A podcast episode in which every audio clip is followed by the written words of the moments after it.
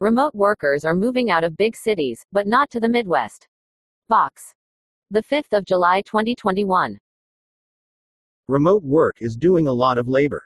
People hope it will temper gender imbalances by giving women with children more flexibility and keeping them in the workforce.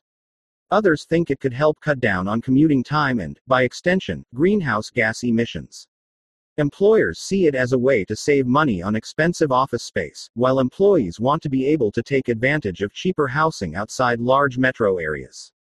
Some have suggested that remote workers, newly untethered from their offices in big cities, could move to and revitalize beleaguered cities and towns in the heartland, bringing with them their big paychecks and big spending. That, however, isn't likely to happen, according to a new report from the Brookings Institution's Metropolitan Policy Program. People aren't moving from coastal cities to the Midwest in any meaningful way.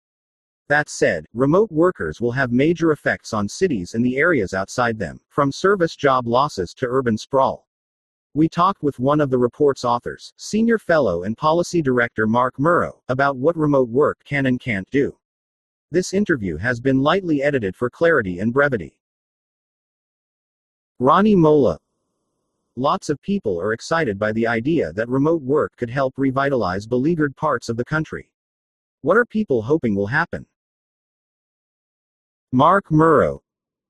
The idea is that talented, well educated, often techie people will arrive in all kinds of places, bringing their human capital, bringing their high paid jobs, and just bringing new energy into places that are not only losing population in many cases but really struggling economically. Rani Molla, and what places are we talking about here? Mark Muro. We think of the non coastal, non superstar metro areas. You can think of really interior states, and you can think of what's known as the Eastern Heartland, sweeping down from the upper Midwest into the South, or the Western Heartland. Rani Molla. Okay, but what does the data show? Are people actually saying, hey, I have this remote job so now I'm going to move to Cleveland? Mark Muro. Lots is happening. People are moving around, but it's not exactly the movements that maybe people are hoping for or expecting. In the big coastal cities, there's certainly movement and there's outflow, but we're talking especially about the Bay Area and New York City.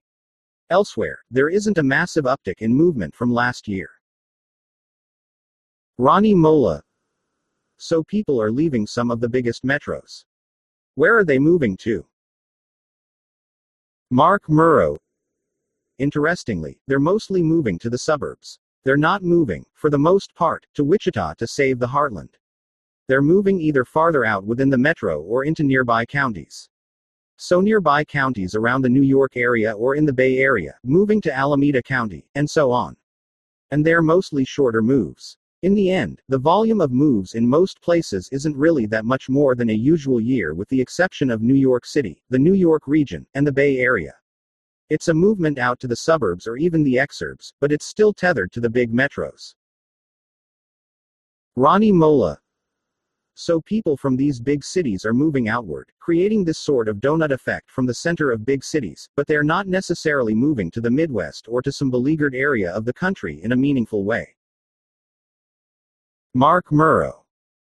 A smattering of them are. We looked at it closely in the Bay Area 700,000 moves out of the Bay Area, only 12,000 into 19 classic heartland states. It's not the main thing happening, let's put it that way. Rani Molla. As for the smaller moves outside of cities, is that just a matter of uncertainty surrounding the future of work? Like, my boss might change her mind next year and make me come back to the office. I can't go too far away. Mark Muro. I think that's a big factor. Or hybrid work, meaning you've got to come in two days a week. That's gonna limit where you can move. The other thing that's happening is that remote work is declining. It was about 57% of professional workers were working remotely a year ago in May. This May it was 30%. I think it will go down further. It won't go all the way down. But even remote work may not be as massive a trend as expected. Rani Molla. What are the economic effects of having a large group of people working from home some of the time and making these smaller moves outside of the city? Mark Muro. On the upside, maybe it could benefit participation in the labor force, maybe it does improve conditions of work for people. On the negative, I think it's a sprawl driver. I think it's not great for global warming. And the impacts near and within metros are going to be substantial. Movement out of the central office area. What happens to all of the lunches and services provided in the downtown? We're going to see hubs of urbanism in the suburbs. And I think we're gonna see sprawl and movement into the exurbs. Rani Molla. So remote work isn't going to save the heartland. What will revitalize those places? Making it a good place to live and work really does matter. Mark Muro. Ultimately, for better or worse, places are left with the kind of basics of economic development, which increasingly means trying to build digital capabilities, digital industries. It's about training. It's about being a good place to live. More important than ever is support for families. Making it a good place to live and work really does matter. And we do think there are some federal policy ideas coming down the pike that may be helpful, including for creating in a bunch of inland places tech hubs with significant investment in local colleges, universities, workforce, and all of that. But we have a lot of work to do to turn around a lot of places. Rani Molla. Why are tech companies locating offices in smaller but still sizable and popular cities? Mark Muro. This is more real, in some ways, I think, than the kind of Exodus idea. I think it's dawning on big tech that they will do much better going to the talent than trying to get the talent to come to places like the Bay Area. So the South, as they deal with diversity and inclusion issues, the need to access more diverse workforces, is an incredible opportunity for them. I think it's dawning on big tech that they will do much better going to the talent than trying to get the talent to come to places like the Bay Area. Rani Molla. You and I have talked before about agglomeration, the idea that the concentration of workers and industries and supply chains in certain areas is going to make it more likely that other workers and industries and supply chains concentrate there. When people work from anywhere, does agglomeration still matter? Mark Muro. It's a great question. Agglomeration, I think, is a fact of the universe, but it is contingent to some extent on technology and communication. In the past, every communications advance led to more clustering.